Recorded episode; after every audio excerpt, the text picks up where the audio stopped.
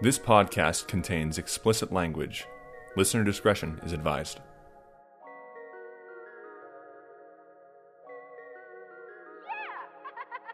fuck is an oxygen Yeah, bomb? it's so stupid. Um, Yeah. Is there such a thing as an oxygen bomb? I feel like I've heard that before. There's a bat bomb.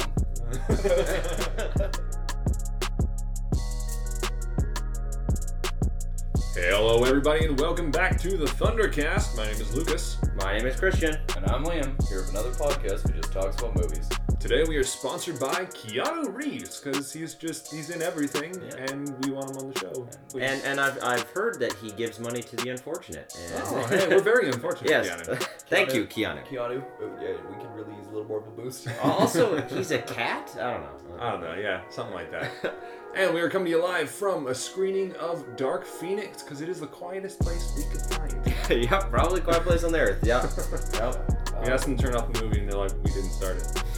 I mean, that's probably a good thing given that you don't want to be playing weapons of mass destruction What? to be intellect. Oh. In, it's an intellectual uh, no- weapon of mass destruction. Okay, Anything okay. Simon Kinberg ri- writes is. Jokes are very funny when you explain them. Yeah. Uh, yeah. So today we're gonna be doing uh, something. We we did it. We've dabbled in it in the past before. We uh, we're gonna take some movies that we think are either not that great or could be fixed, and we're gonna try and fix them the best we can. Also, a TV show. Uh, yeah, and yeah. so let's you know let's do our let's do our ban our typical banter. what, what have you seen, Lucas? Uh, well, first off, I read a couple books. I think I think I should just ask you what you've read moving forward. You never asked me what Um, I've read. I read a lot. You you have Yeah, you can- full you opportunity to say. But no anyway, one's stopping you. uh, I read I read two books, or rather, I finished two books in the time since we uh, last recorded. Uh, first one was uh, Frankenstein or Frankenstein. oh yeah, Mary Shelley. Yeah, Mary Yeah. Shelley's Frankenstein. It's very broody. Is it? Like a lot of it is some of it time sometimes it's the monster, sometimes it's Dr. Frankenstein Frankenstein complaining about how awful their lives are because they're alone and they're they feel guilty. The monster has a mo- like model like. Oh yeah, he, he speaks very eloquently in the book. Yeah, I remember. Really? Uh, Yeah. I remember that in my book also. Yeah, it Oh. was it was not the the story that I was expecting. Like I've never seen any Frankenstein movies or anything, but just from like popular culture, I kind of absorbed the, the narrative that it's. I guess I guess the movie does, but the book is very different. Does he throw a girl in a lake? No, Oh. he does not. You know, the universal mo- monsters are like not the def- are not the books. no, no, not at all. It's it's more uh, Franken Frankenstein creates life in the form of the monster, uh, and the monster, and he kind of runs off without. He just freaks out and runs off and leaves Monster the monster does. alone. Oh. No, Frankenstein runs away. oh. and uh, then the monster's like, "Oh, how do I person?"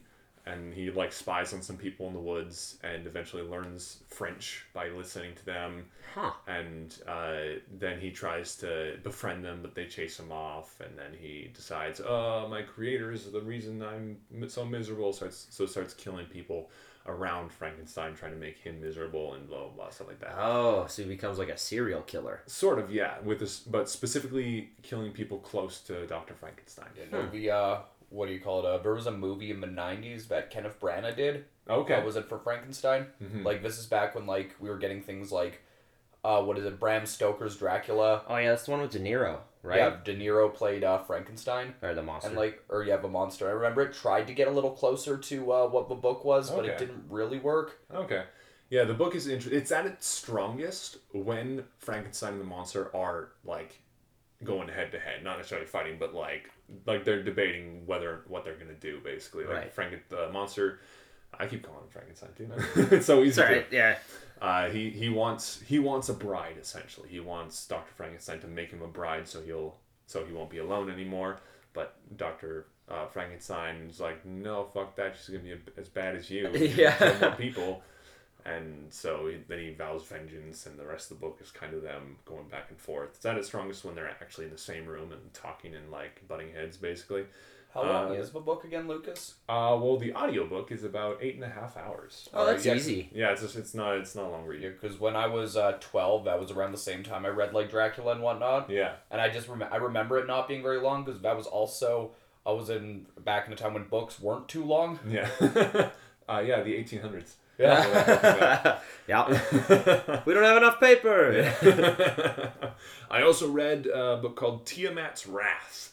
It is the eighth book in the Expanse series. Yeah, yeah, yeah. Yeah, it's it, it's my, one of my favorites. So- So the whole series. The show that's on Amazon Prime is that based off of the book series? Mm-hmm. Yes. Ah, okay, yeah, yeah, okay. very very good as well. I know we've talked about that before. I just wanted to clarify. Yeah, so. yeah. So the Expanse series, uh, I've, I've talked about it before on the show, but it's great, great sci-fi series. Uh, the most recent one is probably the darkest one.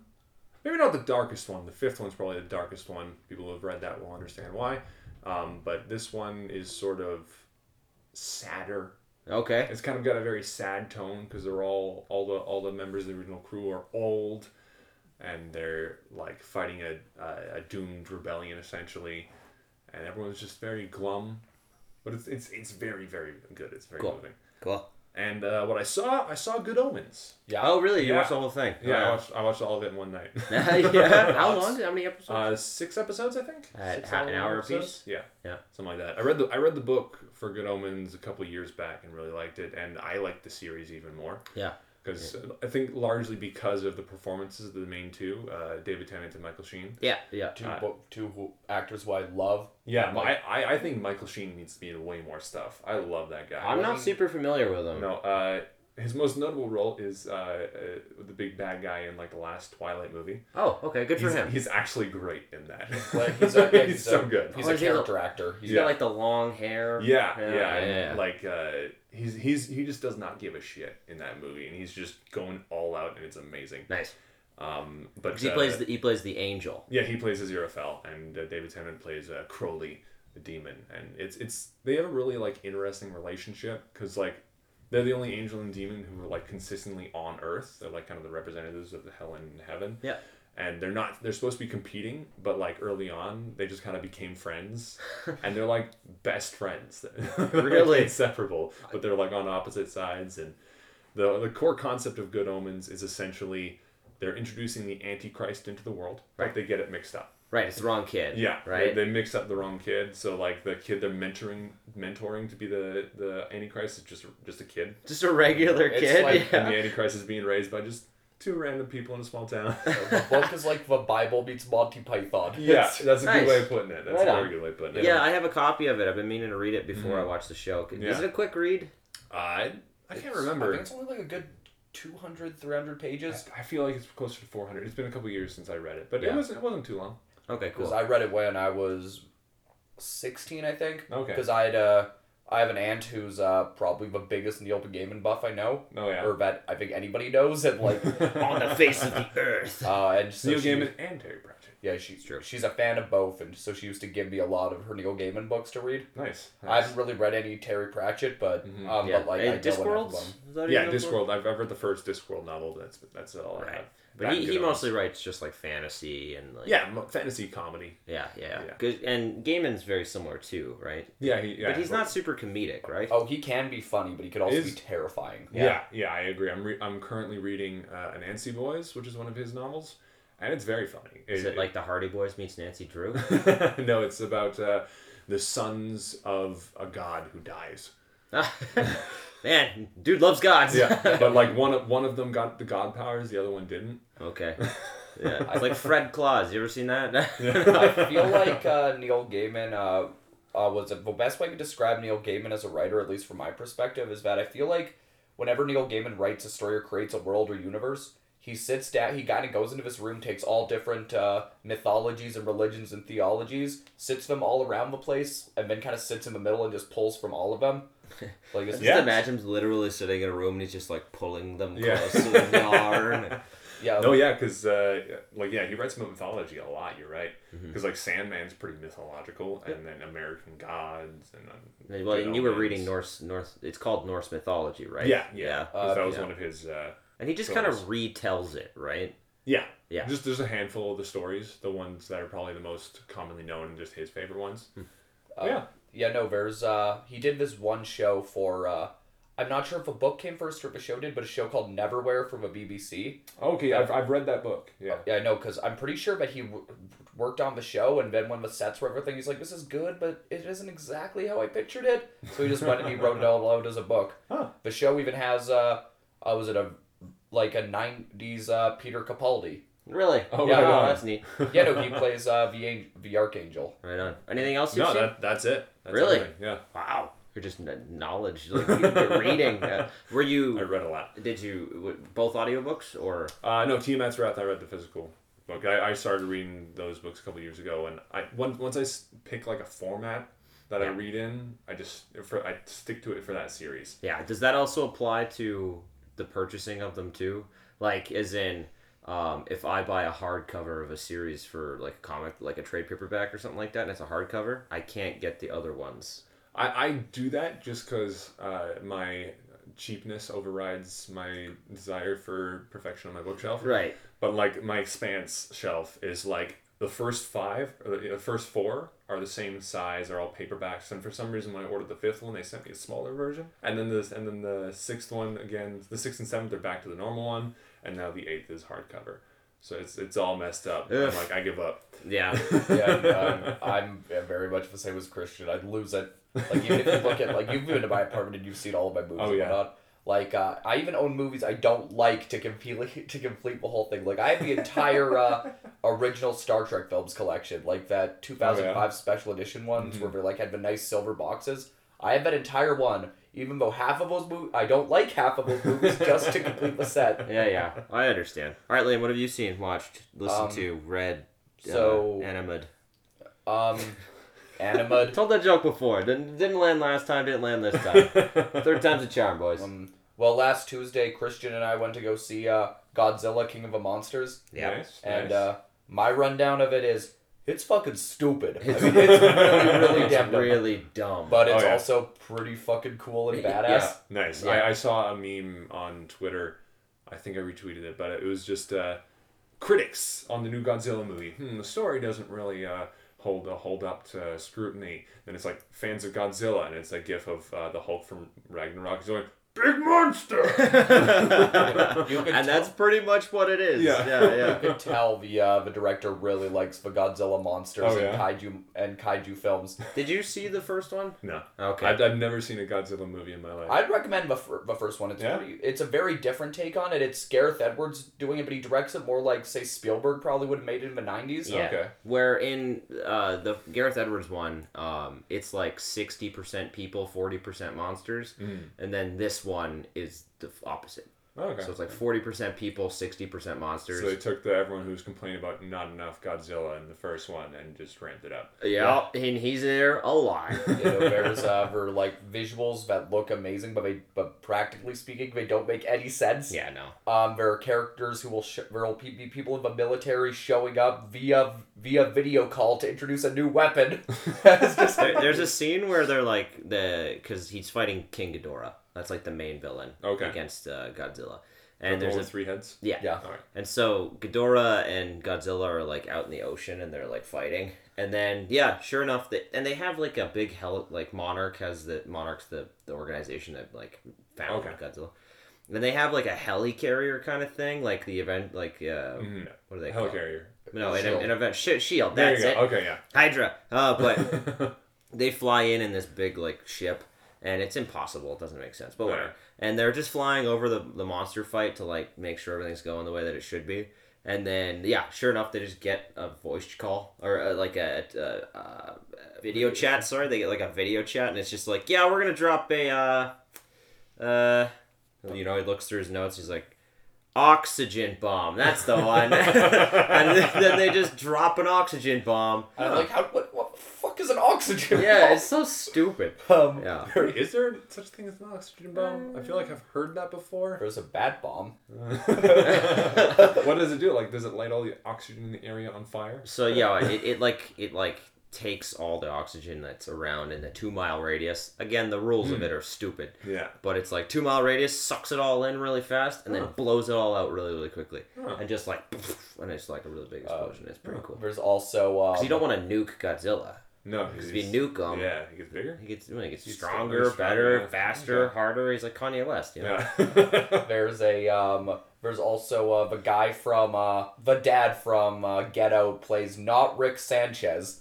Oh, is it? yes. But but essentially, yeah, Yeah, he's he- essentially Hmm, to a point where his character is named Rick Stanton. Really? Yeah, Yeah. Oh, wow, you can okay. tell. I'm assuming the director's a fan.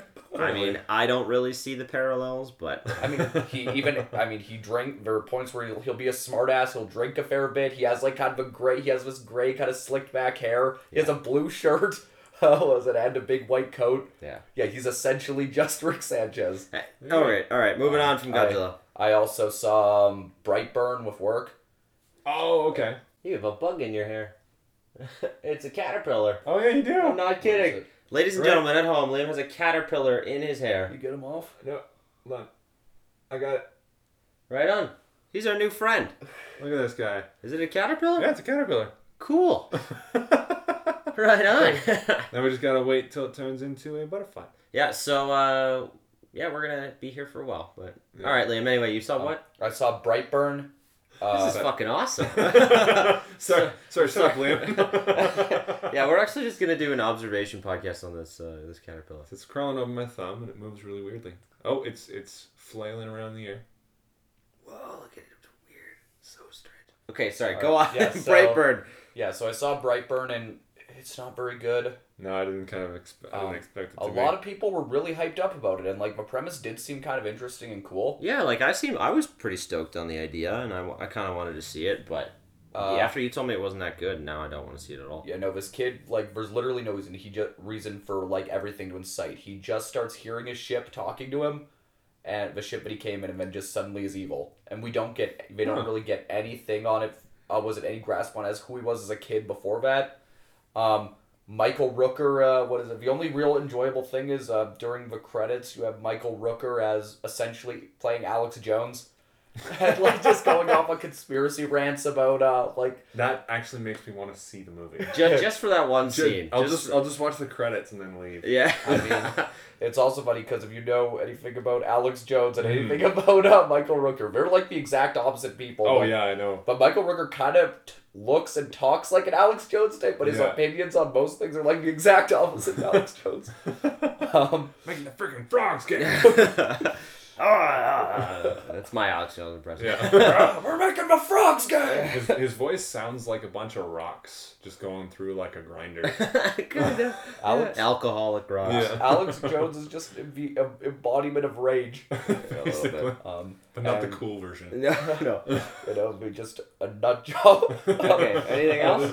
Uh, last night I was showing Christian. Uh, Christian and I were watching a number of videos about like everything that's gone down with uh, over the past few years with uh, John Kricfalusi, the creator of uh, Ren, Ren and Stimpy and The Ripping Friends, Oh, okay. and like a lot of just how fucked up and weird he is. Yeah, that's yeah, that's pretty much it. He's a fucking weird dude, and he's creepy, and he's kind of a pedophile. And Oh, that's so, not good. So fuck him. And like all the Yeah. He, that, that, this is our fuck John K. Yeah. Yeah. now adding him to the list, everybody. Yeah, and Yeah. just all the the shit he's put people through, like uh, even just like on Man. production levels, like uh, how there's this whole thing how a few years ago we tried to start a Kickstarter Okay. um, to uh, get a just to make a cartoon entitled "Cans Without Labels." Uh, All right. um, so essentially, uh, was it the so he asked for a certain amount of money. I think it was like thirty thousand dollars. I think it more than like quadrupled in in its earnings, and uh, to this day, that cartoon has not been released. Nobody has received the perks that they were promised after being Oh, donated. good. That's Um, and uh, it's the last. Uh, uh, was it? It's the last known uh, voice recording of a uh, some veteran voice actor. oh, okay. And now we're saying like, there's a good chance you're never gonna see this cartoon at all. Yeah. Unfortunate or Yeah. fortunate. I don't know. Nah, he's a piece of shit, so fuck him. But Yeah, all those go. people were stupid for supporting him. So Yeah, there you go. there you go. That's my that's my opinion. All right, and Uh, Christian, what have you seen? Um, so I saw Godzilla, King of Monsters, There obviously. We talked about it. And then I, I came home and I tried to watch Wayne's World 2. Yeah. It's fucking awful. Oh yeah. Um, I hate it. Oh, It's that's really bad. And I love Wayne's World. Yeah. Wayne's World is great. When I was a kid, I loved Wayne's World too. And then I tried to watch it, and I'm not even kidding. Like five minutes into it, and it's just unbearably uh, cringy, awkward. The humor is not there. It doesn't like. It just overstays its welcome, and Mm. that's and it's a 95 minute movie. Like, and it, it really like honestly could have done not just don't make it. Just like no thanks. Also, keep in mind that I've started to realize recently that the more we I look back on Mike Myers, I really don't think he was that funny from the get go, or at least I, I not think as I, funny as he was hyped up as being. I think he was very funny in the '90s. Yeah. Like for for that cultural time frame and cultural like just landscape, I think that's that's where his humor kind of hit the hardest. But since we've left that landscape, uh, it doesn't doesn't it didn't age well. Well, I think a lot of it is that, like, as uh, like you realize, I think we realize that more so without proper support. Um, or was it he's not as funny on his own, and you start to uh, pick up on the repetition of his humor Mm-hmm. and like yeah, literally, Austin Powers three. They make fun of the fact that they repeated the same joke in like every movie. Yep. yeah, no, uh, he was. Yeah, I don't know. I mean, like, there's also that I've gone back and like even watching things like Shrek. I really don't think Shrek is that good or that Mm. funny. I, Two is okay. yeah, I've, I've always preferred Shrek two over Shrek one. Yeah. Both of them. I've I've never really cared for. I loved the first one as a kid, and even as a kid, I thought Shrek two was kind of boring, Hmm. except for some stuff. Like I thought the whole. All the villains hang out in a bar called the Poison Apple was Yeah. funny. Yeah, that or was that good. they have a place called, or uh, was it a t- the, uh, the sh- the mirror you could watch a show called that's essentially just cops. Yeah. Yeah, yeah, that was All right, all right, Yeah. Farquaad. I wasn't finished. Uh, um, uh, also, I watched only the first episode of Black Mirror of uh, season five. Oh, I haven't I did that watch yet. that actually. Um, You did? Yeah. Oh, Liam's nice. seen two of the episodes. I've only seen the one, the first one with Anthony Mackie. It's called Striking Vipers. Okay. It's okay. Yeah. Yeah, I a lot of people are saying that this season is not as good as the previous Oh, seasons, That's unfortunate. which it, but you know, I still liked it. I didn't, and I'm not gonna talk shit about it or anything, but there is things that I don't like about it. You haven't seen it, so I can't really get Yeah. too much into it. But uh, there in the first episode, there's it. It just kind of just jumps into it really fucking fast oh, okay. like the main plot element. Like eh, the setup is kind of long. It's like a five or six minute long intro, Mhm. and then it's just like, oh, now this thing is happening, and it's it, that's our main focus, and it's just like it gets it just happens so fucking fast. By the time you get to the end, it's a little thematically muddled. Yeah, Like, yeah, uh, it gets really messy, and the metaphors and stuff are really lost in in what's really going on. Yeah, but um, Anthony Mackie's great, and the guy who plays Black Manta is also really good too. So Okay. yeah, Um, I enjoyed I, it. I've also seen the third one. I haven't seen the second one though, with uh, the guy from Sherlock. Yeah, more the guy who plays Moriarty, Oh, Uh, okay. yeah, no, the last one, episode three, wasn't very good. Miley Cyrus. Yeah, Hmm, and She's sh- in that and surprisingly enough, she's not the problem. She actually does do a pretty decent Oh, job. that's good. The uh, the problem with it is that, oh, was it is bad? it's just going off and talking about what everybody talks about with pop stars. You have the o- be, the mean, overbearing manager and the kids who Mhm. have to come in and say Oh, and like yeah. save the day. It's like it feel honestly feels like a uh, a Disney Channel TV movie. Hmm. Yeah. Just with a little cursing Miley Cyrus. Haven't Yeah, no, uh, we'll talk about it next week. go. uh, yeah, and then I started rewatching uh, Community, nice. and uh, I'm having a I'm having a good time with that. It's it's definitely I think it holds up. I think it's it's really fine. How's our caterpillar caterpillar friend doing? He's doing good. He's Yeah. just sitting on the cushion there, just Yeah. hanging out. Yeah, uh, what's your name, bud? It's Gary. Oh, hey Gary. hey, Gary. Okay. It's a good name for Caterpillar. Before we move on, I just want to ask a quick question. I'm not sure if we talked about this on the podcast, but Robert Pattinson as Batman. Yeah. Oh, yes, that is something we'll probably Yeah, you discuss. may. I'm good with it. I'm fine with it. Me it. too. Yeah, I'm Cool. totally fine with it. We're good people. Here's- yeah, I so- honestly I don't see an issue with it. Let No. somebody else play Batman for once. Yeah. It's like and don't complain about it. yeah. So as a lifelong Batman fan, I Mhm. could say all this backlash to casting and whatnot. We've all been through it a million times, Oh, guys. yeah. It Oh, yeah. happened. Remember back when Michael Keaton, when everybody was You weren't alive. I can't remember that. you weren't alive. I was told many a story about what was going on, like how fans were petitioning to the studio to have him. Re- Oh yeah. um, Yeah. the same it happens thing. every time. Same thing happened with Heath Ledger as the Joker Yep. and Hathaway's Catwoman, and that was one I actually agreed with. Tried, Yeah. I hopped on. Yeah. Um, even it even happened with uh, like even just last time somebody was cast as Batman, it happened with Ben Affleck, yeah. And Yeah. then he became a lot of people's favorite Batman. Not mine, but a lot of people's. Yeah. I don't know. Um, I, I'm totally okay with it. Like Yeah. I said earlier, sometimes you just like like let somebody try it. Yeah. Just you don't know if he's gonna be a good or ba- bad Batman until No. you watch it. Yeah, Right? I, I saw uh, Matt Reeves tweeted uh, his his defense of Robert Pattinson, and it was just a GIF of Robert Pattinson staring at someone very intensely. I'm like, good job, Matt Reeves.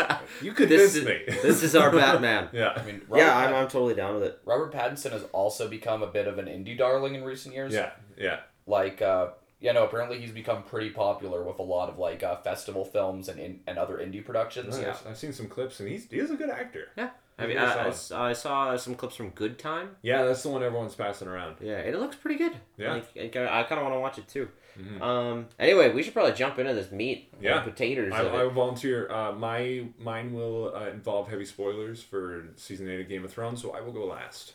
Oh, okay. Yeah, for sure. Yeah, ours is probably. I'm. We're probably gonna breeze through mine. Um, so what we're doing is we're gonna be playing. We're kind of playing a game. I don't know. We're just discussing it, but uh, we've done it before. I don't remember what episode we did it on, but we played a game called Retcon, where we took the room and we made it a good movie. Yeah, Um, I just tried to. It was a completely different film. Yeah. It was basically not even the same movie. Um, I think it was like well, we, we made it like an espionage, Something like that. rom com, fucking Mister and Mrs. Tommy Wiseau. Uh, Anyway, yeah. So what? Uh, we're gonna we we're each gonna pick a movie or television series, and we're gonna try and fix it. So, there you go. in my opinion, I'm gonna start with mine, and then we'll Alright. go Liam, and then we're gonna go Lucas, because Lucas is super spoiler heavy, and so. Anyway, uh, the movie that I bring to the Midnight Society is uh, Transformers. Uh, Michael Michael Bay's Transformers All film. right. Um, what is it? 2007. Yeah, You're gonna start right. You're gonna start right from the beginning. right from the beginning. All right. the very first movie. Okay. One so thing. my first, first and foremost. Oh, sorry. Go ahead. One Sure, thing. one thing I was gonna ask is like, are we doing? Are we gonna take any notes from like things that might have worked in in the first Transformers movie, or was just complete grounds up and go? Uh, we can do both. I'm, I'm going grounds up. yeah, that's what I was asking. If that's how you were gonna do it. I'm going grounds up. So Oh, uh, I'll, I'll build a whole fucking new movie essentially. so first and foremost, I wouldn't have Michael Bay do it. there you go. Yeah. Like I think that's that's probably where we would start. Mhm. I would have someone like Doug Liman, maybe, okay. Okay. Yeah. uh, or uh, even Shyamalan. No, No. that'd be something else. Yeah, I think like What- what like Doug about, Liman. Uh, who did who did uh, source code? What's his name? Oh, uh, that's um. Oh shoot, I should know. Duncan Jones. Duncan Jones, Jones. yeah. Yes, Duncan Jones would be good too. Yeah. Yeah. Did Duncan Jones like Moon? Yeah. yeah, Moon yeah, as yeah. well? He, he, Yeah. he made Moon and Source Code. Those are those are pretty good. And then he also made Warcraft, and that was pretty bad. He's uh, also David Bowie's son. He is. Yes. He is. So anyway, yeah, actually both of those would work. Uh, Yeah. I think maybe uh, yeah, Doug Liman or um, Duncan Jones. So one of those two guys. Um, I don't know. Might now here here's here's a thing. Um, I'm gonna go kind of out there. All right. I'm gonna go, go, it. out there it. with it. The movie starts as an animated film. All right. It starts as a cell shaded animated film, like the Transformers that we had when like the animated film. Mhm, mhm. Now, they're gonna leave the Transformers cartoon from the '80s and become real life. Okay. Yeah. Enchanted. Yeah, yeah. so so they're gonna kind of or like Pixels, but better. Yeah. So they're gonna like basically, uh, you know, Cybertron has fallen. Um, Optimus, uh, Optimus Prime and his crew they they, they can't win. Um, they and they discover that uh, they are actually a part of a cartoon. Okay, so and they realize this kind of in a weird way, and uh, they do so by um, maybe one of the Transformers like Starscream or not Starscream, like one of the good ones. Who's a, who's a plain one? Uh, was it like a plane? Uh, An Autobots. An Autobot, yeah. Usually, uh, uh Right. Jetfire. Yeah, Jetfire. There we go. So one of those ones fucking takes off into space, goes off, finds a wormhole, comes in, and then encounters uh, a, uh, spaceship, like a, a human capsule. Now, this is where I'm going to ask your opinion. Should they turn into real life robots, or should they stay as cartoons? Because I think it would be kind of cool to do like a like them as cartoons and kind of have that weird parallel, you know. Like uh, like are you talking like you have Who Framed Roger Rabbit sort of thing Yes. where they're animated in a live action setting? Yes. Interesting. Yeah. Yeah. and then they come to Earth, but they they can still interact with the world around Yeah. them. And so, Opti- uh, a sort of Megatron comes to Earth, and he's just like, "Well, this is awesome. Let's let's take it over." Mm-hmm. And so that's the plot of Christian Kostenig's Transformers It's not gonna be- 2022. I don't know. It sounds kind of like that 2000s uh, Fat Albert film. Uh, yeah, I guess. All right, how would you fix it? Um, well, I would take some of the things that I thought kind of worked in the first Transformers movie. Like I liked, uh, I would abandoned the whole Sector Seven Megatron being frozen thing because that was nonsense and just fucking bullshit. Yeah, Captain weird. America. Uh, I would, but I like the whole concept plan. But his plan is to essentially use the Matrix to, uh, as a transform Earth's technology. Mm-hmm. Yeah, no, I would stick with that kind of like that is kind of like his main goal and whatnot. And like I'd say that I would have it start off like the first half hour or so be completely set on Cybertron, and like it would they would look like the G one cartoons and Mhm. like uh, and all of that. Or I just pull from every kind of Transformers lore or show. Um, I would have like that a big uh, essentially due to a big war like the what is it the what's it called the Matrix gets lost and somehow just goes through a wormhole and winds up on Earth. Mm-hmm. Um, or like even maybe like pull a Dark of a Moon thing where it was just found on the moon while uh, they landed there. Right, right, right, right. Okay. Like that kind of absolute like because that's bullshit, but I find amusing and like and like it's Transformers, you can get a little like cartoony. Oh and- yeah, definitely. I do, I do I do like the concept because in the in the original one, uh, or not original one, but in the uh, Michael Bay one, uh, Megatron's basically just trying to terraform Earth to make it a new Cybertron. He wants right? to transform all of Earth's technology and take over the universe. Okay, because I like I don't I don't mind that concept, and especially if you do it with my animated Roger Rabbit one, where he's trying to terraform um, Earth into an animated. He's trying to animate Earth. Yeah. I would also uh, That's the tagline right there. I would also like as great like I would do it kind of the way I'd film it is I'd probably do it like the uh, kind of like a Guillermo del Toro kind of style, like what he did with Pacific Rim, where he made Mhm. it like as much of a uh, as much practically as it, as he possibly could have. Um, no high school kids. Fuck that. We are not gonna have any just Shia LaBeoufs or Megan Foxes. Um, there is gonna be some military stuff, but it's not gonna be like military feti- uh, fet- fetishization like it Mhm. was in uh, the Bay films. Yeah. I would have the main character be some like he'd be something that actually fits with like automotives and transports. Like oh gas, maybe a mechanic. Like Yeah. make uh like make your main character a mechanic who kind of gets involved with everything. Yeah, and then you got you got the everyman in there. Mine's gonna be a TV reporter wearing a banana coat. So yeah. April O'Neil. Yeah, April O'Neil. Yeah. I, I just kind of want to make a cartoon movie with uh, all the '80s cartoons. Yeah. Turtles fucking them show Yeah, yeah, yeah. I think mean, it'd I would neat. like to see a babe in a modern day movie Oh, dressed shut as dressed like April O'Neil. All right, Lucas. How are you gonna fix uh, Transformers? Uh, number one thing, make the Transformers the main characters. Uh, Yeah. Humans are side characters, supporting characters, and that's about it. That's kind of what it was like in the in the G1 cartoons too, because there was yeah. humans in there, Mm-hmm. and like they were just like hang out with the fucking Transformers. Yeah. Transformers. I mean, like Yeah. Spike and uh, Daniel were kind of like uh, they were like dual protagonists with the Transformers. Like they Yeah. would actually do stuff. Mm-hmm. but like- like children. Yeah, no, I would find ways to uh, have the humans do something, but like actually be useful. It's not like in a Michael Bay film where they waste so much time setting up a bunch of things, but they don't even end up doing it. This is Lucas's movie, not yours. No, sorry, sorry, I was No, I, I, I actually genuinely agree with you. So I like ah, Michael Bay. shucks. Um, but uh, yeah, Michael Bay would have to go. Um, the thing about Michael Bay though is like he is. I'm gonna say something controversial. He is an incredible director. Yeah, for when the it most com- part. Yeah. When it like, except when it comes to story. right, right. Visually, he's he's pretty cool. He, he is he is uh, according to a lot of people in the industry technically like a technical craft genius. yeah. Like he is he shoots for the edit. He's so good at creating like uh, compelling shots and all that good stuff. Uh, and he brought he did bring a lot to that first Transformers movie. Uh, it's just he has the sensibilities of a thirteen year old boy. I think also what helped the very first Transformers movie is the fact that like that's the one where you could at least see some Spielberg in there. Yeah, like he was kind of on a leash there. definitely. Like I like I remember even as a kid, like kind of being a little enchanted when like uh the meteors would come down and the Transformers would live. I was like, this feels super Spielbergy, and I like yeah, that. well, I, I genuinely, I still like the first Transformers movie. Yeah. It has lots of problems, but I, I enjoy Uh, it. I It's, it's have- a fun time. I just I think you, you like. I mean, I've said it before. I'll say it again. Uh, uh, Revenge of the Fallen is probably. I hate that movie. It's a bad movie. It's Very one of bad the worst movie, movies I've ever seen. Yeah. But you know, you got to start somewhere. So you got to Yeah. start at the beginning. You can't just you can't just reboot Transformers two. I guess you could. I mean, that's what we're doing. Fuck it. I'm an idiot. Carry on.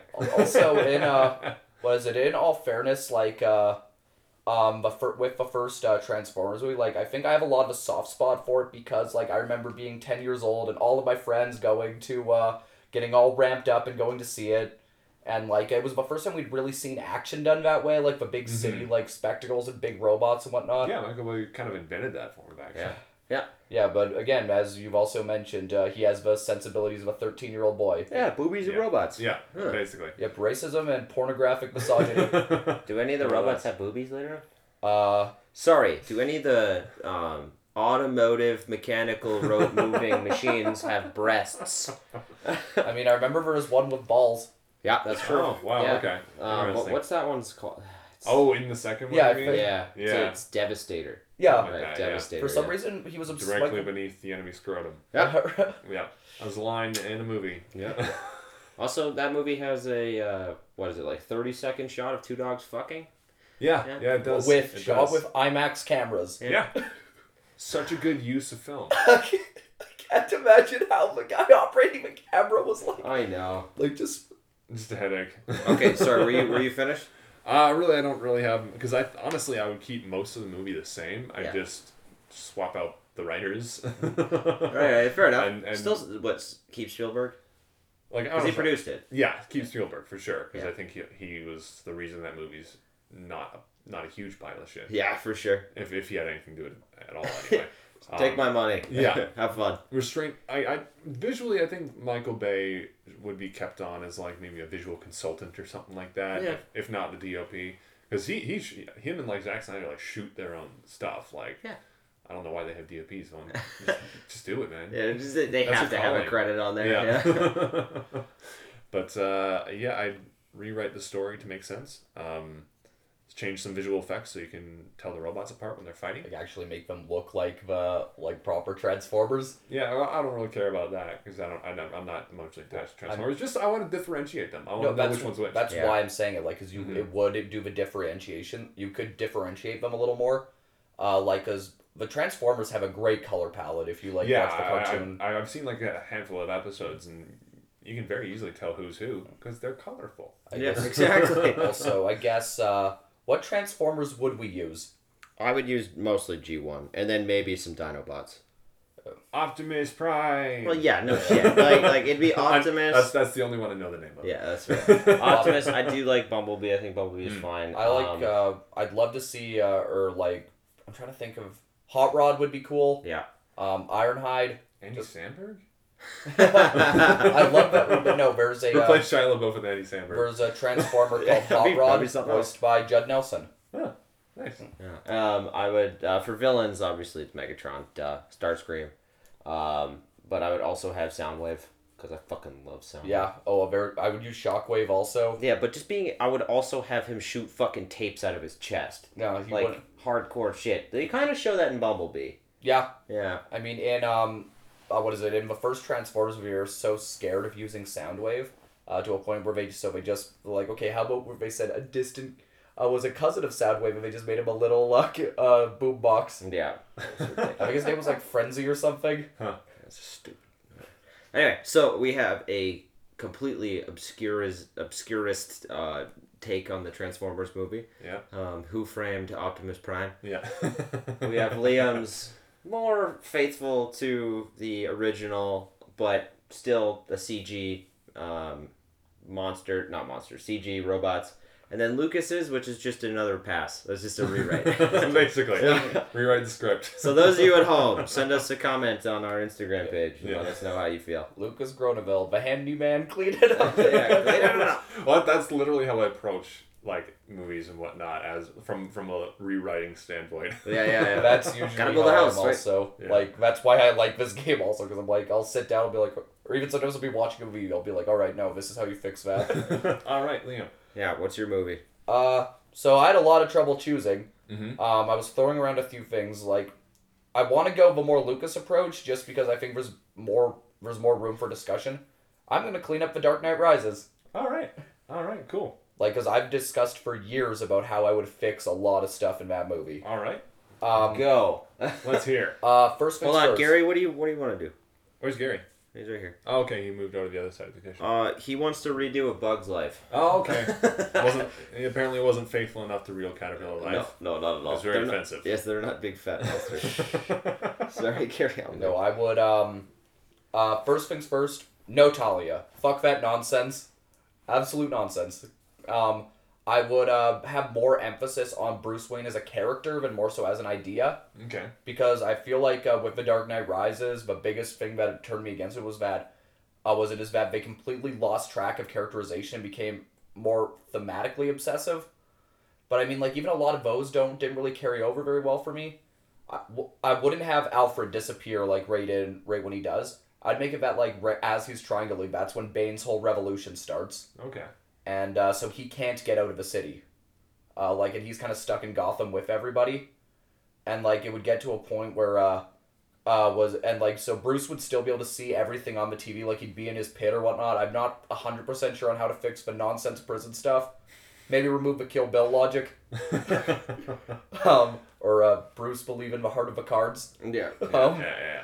but uh, essentially, I would have it be like, uh, essentially, uh, he sees on the TV, and what really motivates him to actually get back up and go is that like he sees that the citizens of Gotham are actually try to do their own little revolution to stand up to Bane, and they start using the symbol of Batman as a way to, uh, as like a sign, uh, was it as a sign to of, of a sign as rebellion, like making like signs and uh, po- like or bat signals out of like popsicle sticks or like just whatever, and like using that and holding it up and being like, we're not going to, we're not, we're not going to fall. We be- was it he? We believe in something. Just hundreds Okay. of thousands of Gothamites with popsicle sticks. Like, Or just like How some, many popsicles did we have to eat? Too many. Or, I mean, like Too more many. of like the bat signal getting drawn around or whatnot. It would become like a again a symbol of rebellion. Yeah. Like, so, so is this this uh, being like is this Batman propaganda being used against Batman? Is that no, what you're it's saying? being used Support- against Bane. Support Batman. against Bane. Okay. yeah, as cool. an ideal to be against Bane, and Bane will just be like, "This is ridiculous." He just essentially a lot of people die or they all get shot. shot, 'Cause you just gave me a really interesting idea. But keep going. and then uh, uh, was it Alfred gets hurt in the casualties?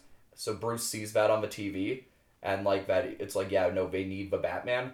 So that's what inspires him to actually get up and go. okay. Um, and like I would definitely tone down a lot of the themes of uh, uh was it of like the Occupy Wall Street themes in there. Um, like I would honestly not even do like the whole eight years of uh of uh it not being of Batman of Bruce not being Batman. I would do uh, I would maybe be make it like three or four years or something, and that way you could have like reference to like things that he's done while he was outside the law. And Catwoman fits in because she's trying to tempt him or whatnot hmm and like uh, as kind of a foil, like trying to lead him into a more morally ambiguous ambiguous type of a thing. Okay.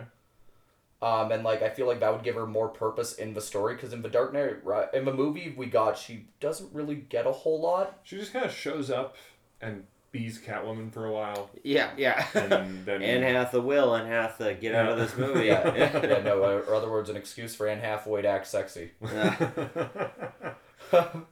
Um, but yeah, that's kind of where I'm at right now. okay. Um, like So you would keep Bane. yeah, no, I would keep Bane. Like I would honestly be like, no, this is honest to god Bane. Okay. Like uh, I wouldn't just be like what he was in again in the movie, where he's a more talkative version of Bane from Batman and Robin. Would you make him Spanish? Oh yeah, no, I would make I would make Bane Spanish. I would Nice. Danny Trejo. no. I, I, maybe, Would that be something? I was thinking like Javier Bardem if he really Okay. beefed up. Yeah, I could see that for sure. Um, Christian once said to me Benicio del Toro, but I'm like, no, he's too much. I mean, he's too much of an oddball to be Bane. He could be Bane. Throw a fucking mask on his face. You never know. Maybe. Danny DeVito is Bane. Amphibia. Put you in a bigger, bigger. Yeah. There. Um, I I would, uh, I would, I don't know if I would necessarily keep Bane. Um, I do say I do agree. Get rid of Catwoman. Just like, oh no, you said you wanted to keep. I her, would right? say I could. I come. Give I it could. Talia. I Ta- could, get rid of yeah, I could come up with some. As I was saying, I have some kind of an idea on how Catwoman could fit.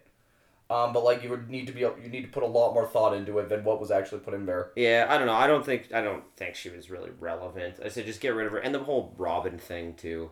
Yeah. I like, get uh, yeah, I cut it all together. Like, Yeah, I I'd, mean, uh, yeah, I don't mind having um, Batman kind of partner with like a, a young cop, Mhm. somebody who's a little bit more badass than Gordon is. Like Mhm. Gordon's c- really pragmatic, but it'd be cool for um, Batman or Bruce to kind of team up with this new new guy and kind of show him how Gordon was doing things because this Yeah. guy's maybe a little bit more of a radical.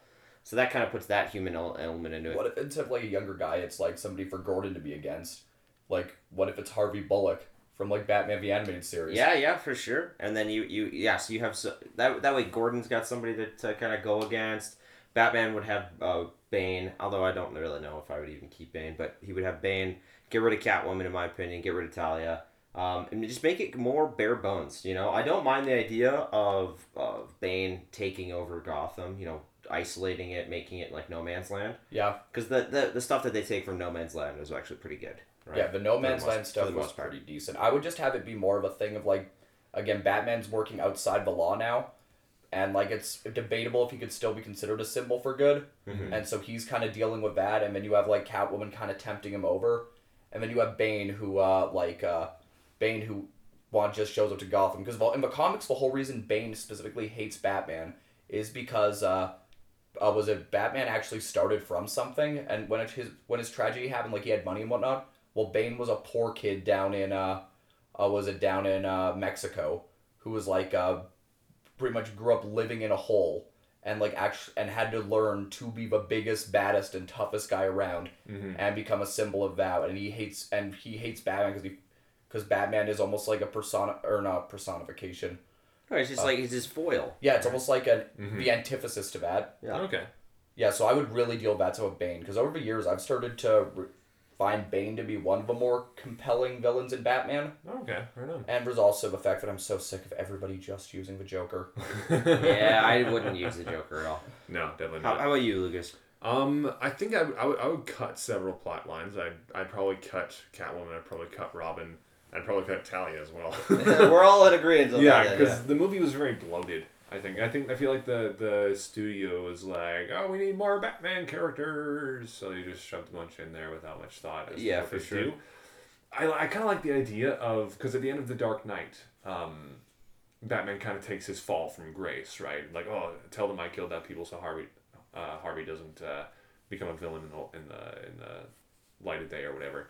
And I kind of like the idea of the criminal underworld kind of adopting the bat symbol as a way of like they're, they're kind of adopting that symbol for like whenever they do terrible things and then kind of public opinion has really turned against batman because they still think that batman's doing those things Yeah, that's a cool idea. Yeah, for sure. I, ju- I got that idea when liam was yeah talking you Yeah, can it's bring, nice. bring back eric roberts sure I Uh, don't like who that uh, you know, he was in the first one. Uh, was it? He was like that mob mob guy in the first one where Batman's like, "Where is he?" oh yeah yeah yeah yeah and i think that'd be a really interesting conundrum for uh for bruce to reclaim that symbol Yeah, for sure. Who would you And, and like your villain? take Batman back. Probably, I probably, I don't honestly, I don't know too many Batman villains outside, outside of the ones that are in like the handful of cartoon episodes I saw. Yeah, the popular. But I, culture I think I think Bane could be pretty compelling. I think, uh, especially if he's like the exact opposite of Batman, Mhm. uh, and he's maybe he's adopted that symbol.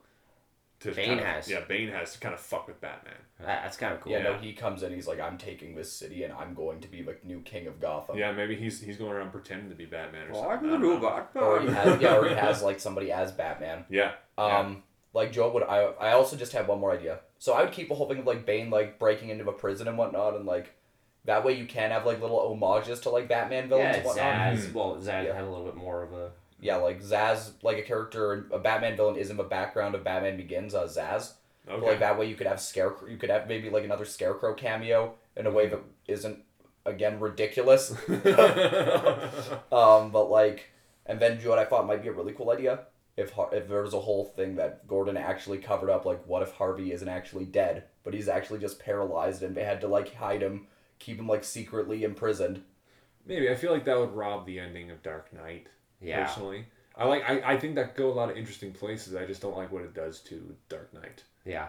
Personally, I mean, I suppose I don't know. I feel like for like, cause that was one thing that I thought was gonna happen in The Dark Knight Rises. I thought Bane Mhm. was gonna be like, oh, here's the real truth, and that's when he pulls Harvey out of there, out of the prison, like in a chair or something. Be like, yeah, this is what they covered up. This is your hero, hmm and then like gives off the letter thing.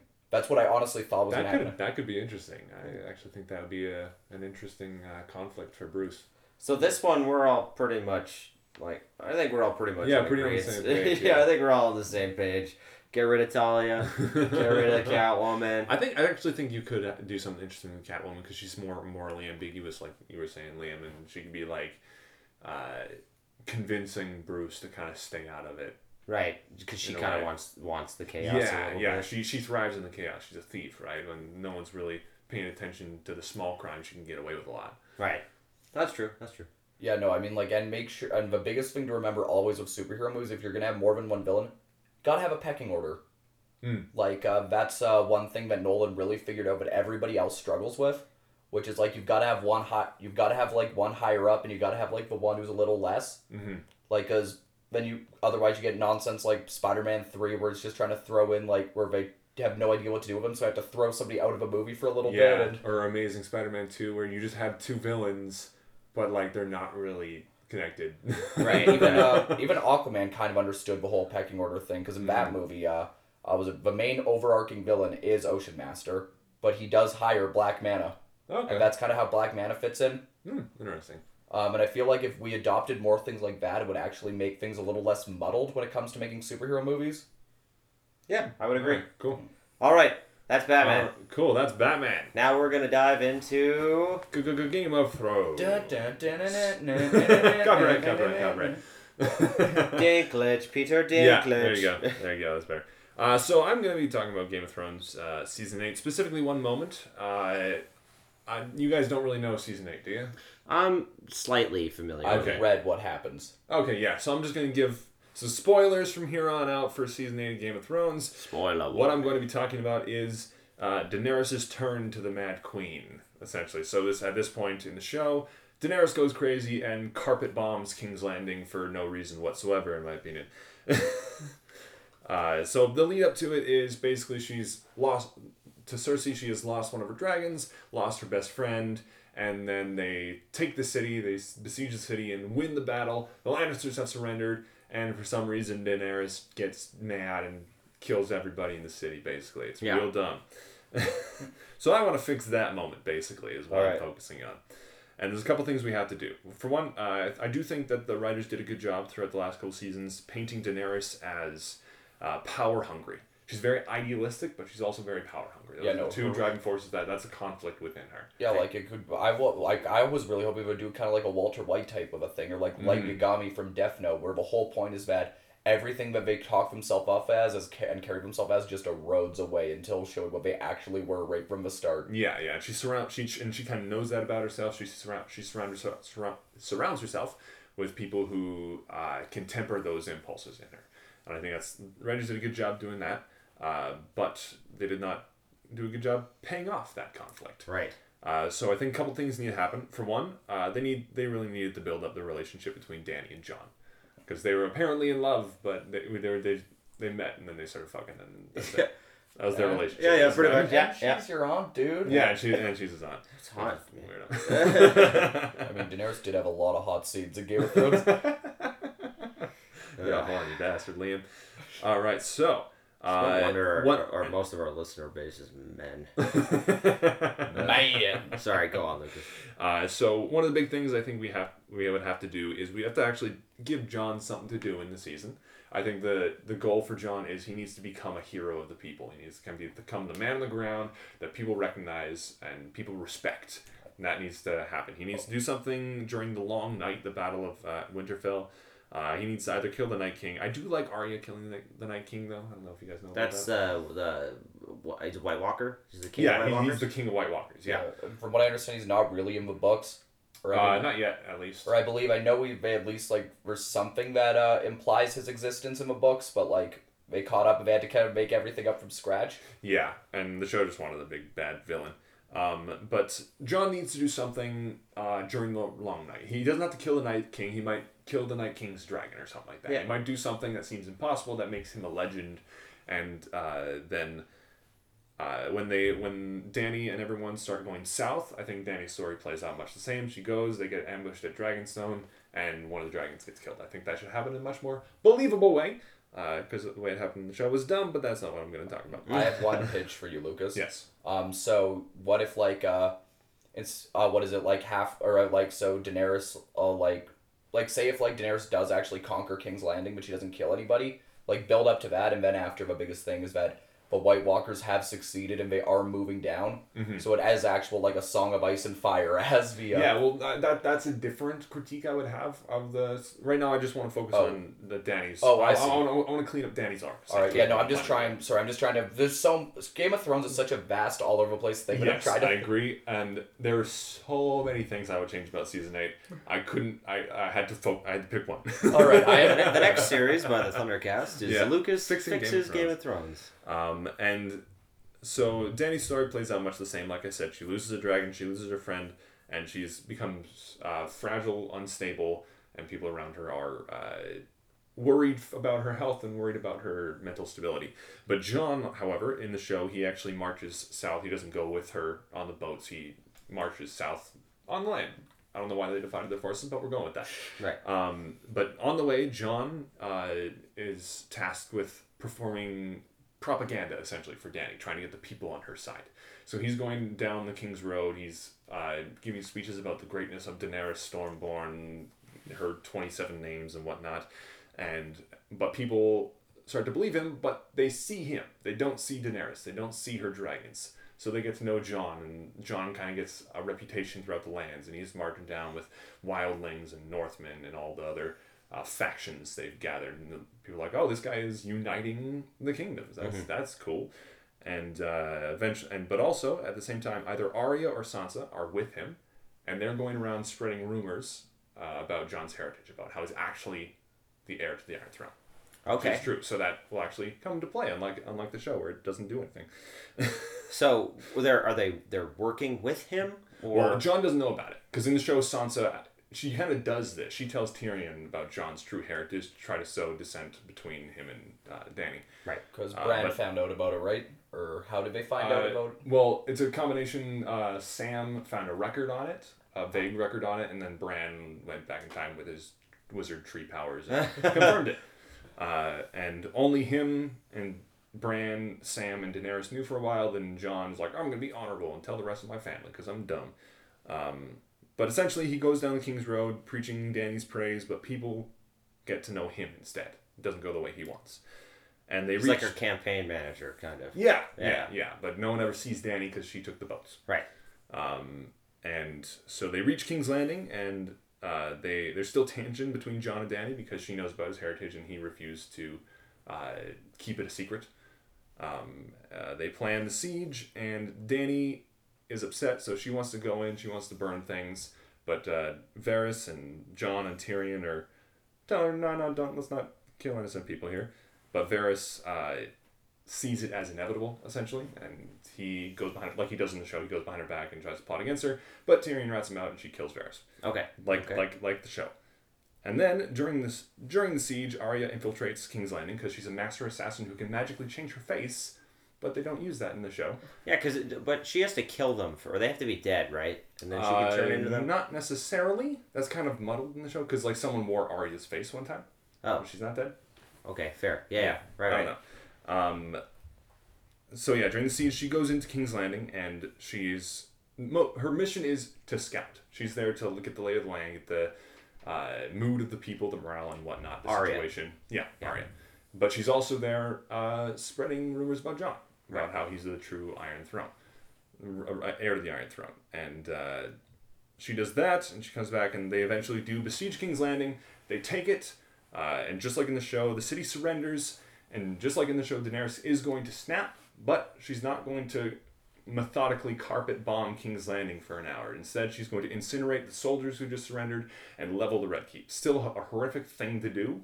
That's going to turn her advisors against her, but she's not betraying the core of her character at that point. Right.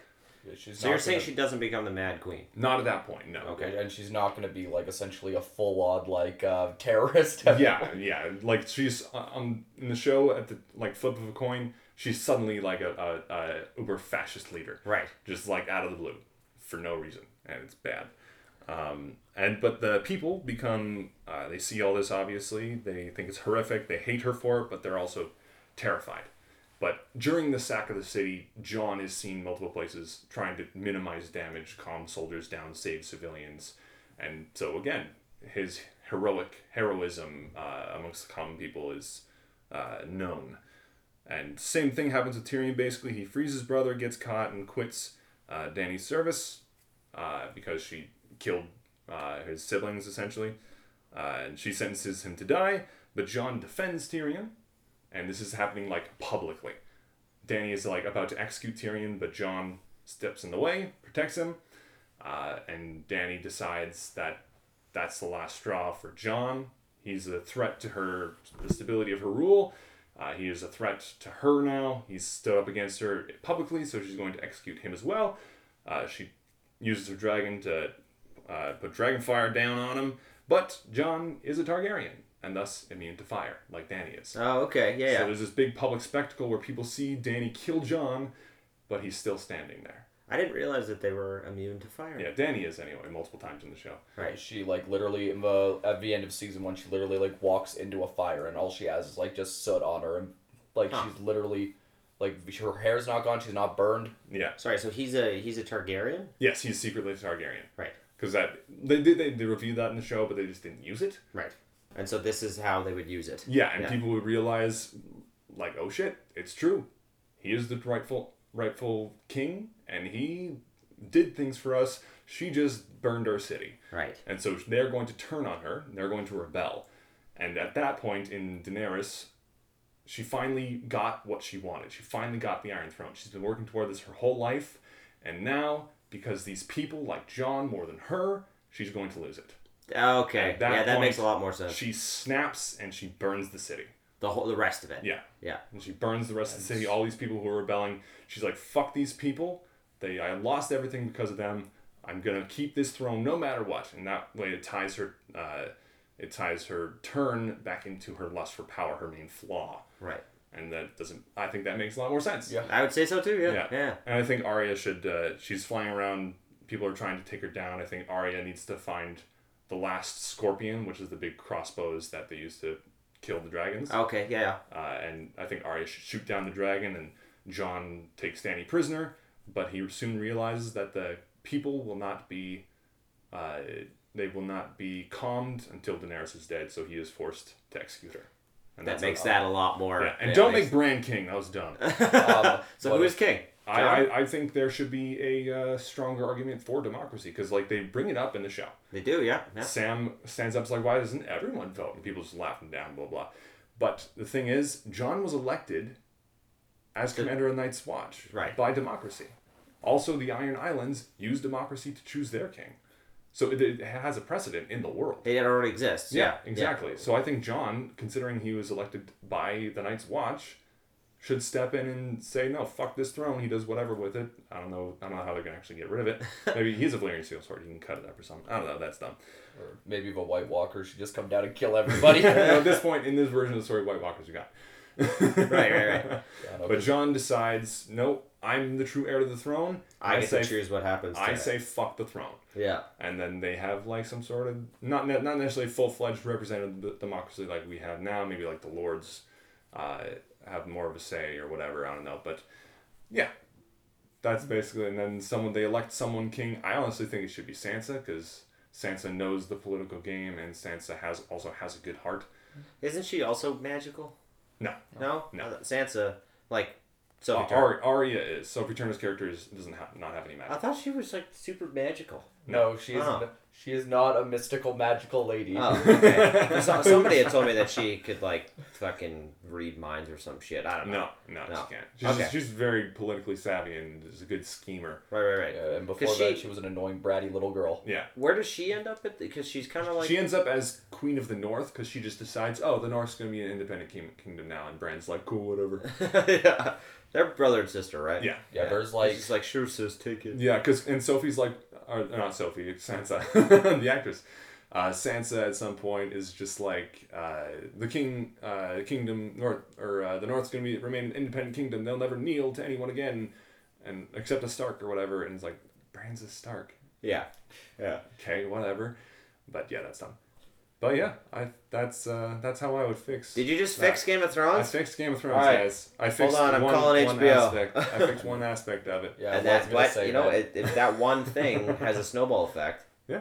Right. Because I, I would also I would completely alter the arc of season eight. I would extend it at least by another season. I think the night. I think the White Walkers should win the battle at Winterfell At the and first push everyone back. Yeah. Yeah. Yeah, But I, I was just going by what I was kind of working within what the show had already built. Right. and I honestly just think that the show should end with just like the White Walkers killing everyone. Oh, I don't. I think because like the because I people always say like Game of Thrones is very cynical, like blah, it's all dark, blah blah. blah.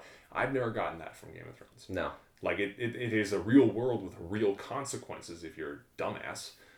There- I mean, there is there are some shreds of cynicism in there. there are, but like it's not it's not like everything sucks all the time, always, no matter what. Right. I mean, it is a show also about family and uh, Yeah, it what was is. and friendship and honor. Mm-hmm. All but right. the th- one of the big things, one of the big themes is honor isn't enough. Honesty isn't enough. You need to be smart. You need to be tactical when you're playing the Game of Thrones. It's like what my cousin once said to me when we were when the whole family came over. He said, "You can't go full Ned Stark here, Liam. you have to you have to pull play more of a Littlefinger or something." yeah, I know you guys Can't really really fix seen- it. I, Yeah, I can't. I can't really fix Yeah, it. you've, yeah. you've seen like three, ep- two episodes of Game of Thrones. I've seen four. Four. I've seen four episodes of Game of Thrones. Nice. Um, here's how I would fix Game of Thrones. Are you Mhm. ready? Mhm. Okay. I would completely erase it. Okay. Right. So it never, never happened. Okay. But here's how I, I would recreate Game of Thrones. So I would cast. Um, I would have it so that it's it's a house in San Francisco, Mhm. right? And and three grown men live in this house, right? Okay. Um, one is a really cool biker guy. One of them is a struggling stand-up comedian, and the third one is a neat freak. Okay. Okay. And now the neat freak, he has he has three kids, right? Um, one of them, one of them is kind of like a popular cool girl. One of them is like. one of them is kind of nerdy, and one of them is a cute little baby played by twins. Um, and they all come together to raise these three kids, and the show is called Full of Thrust. and uh, or, or, hou- or House of Games. Game of House. Uh, full, full, full, full, full House Lannister. full House That was, a, that was a skit on a late night show, actually. And Was it I really? just- Yeah. Oh, yeah. I don't know, and I would just uh, have make it as a movie following uh, Barack in Pakistan trying to take the throne there.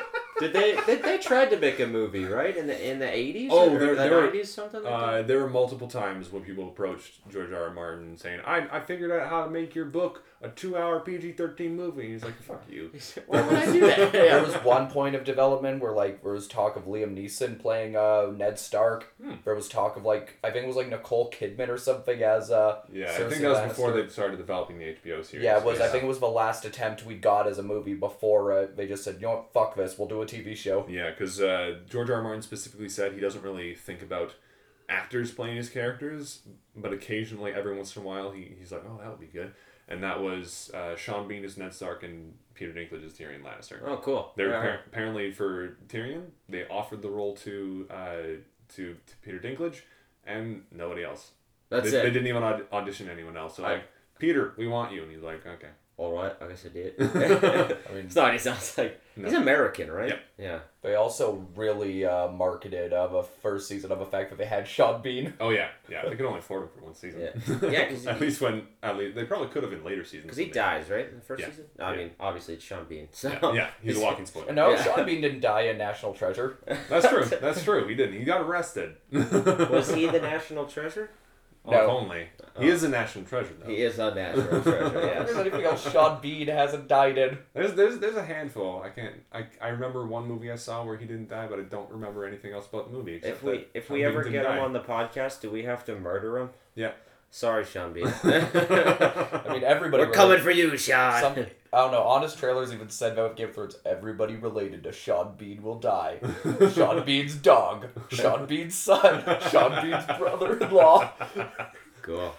All right. Well, that's uh, we fixed it. Uh, well, I don't know. We fixed we fixed Game of Thrones. There we go. Cool. We didn't really fix our shit. I want to make a I want to make a Who Framed Our Optimus Prime. So like. I don't know if I, my uh, my opinion is really that valid, uh, but uh, I don't know. This was fun. We can do it Yeah. again. I don't know. We'll see. I don't know. Fuck it. Podcast is canceled. That's it. We're over. No. Uh, this has been the Thundercast for this week. Uh, my name is Christian. My name is Lucas. I'm Liam. See ya.